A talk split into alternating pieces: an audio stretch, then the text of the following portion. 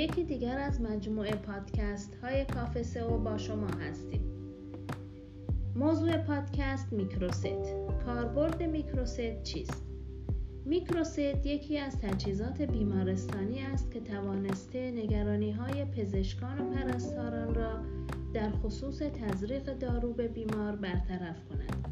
هرگاه نیاز باشد به بیماری داروی, داروی رقیق شده را با سرعتی کنترل شده تزریق کنیم از میکروست به عنوان رابط بین سرم و آنژیوکت استفاده می شود تا مایع تزریقی را از طریق اسکالپین یا آنژیوکت به رگ و بدن بیمار برساند. این تزریق به طور آهسته و در زمان مشخص و تعیین شده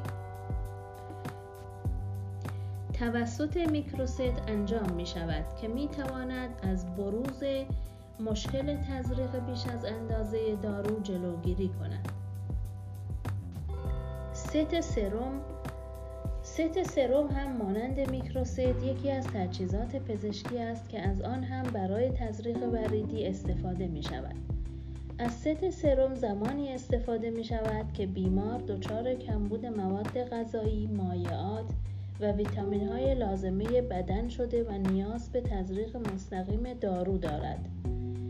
از طریق ست سرم می توان دارو را مستقیم به زیر پوست یا داخل ماهیچه بیمار تزریق کرد. با تشکر از همراهی شما عزیز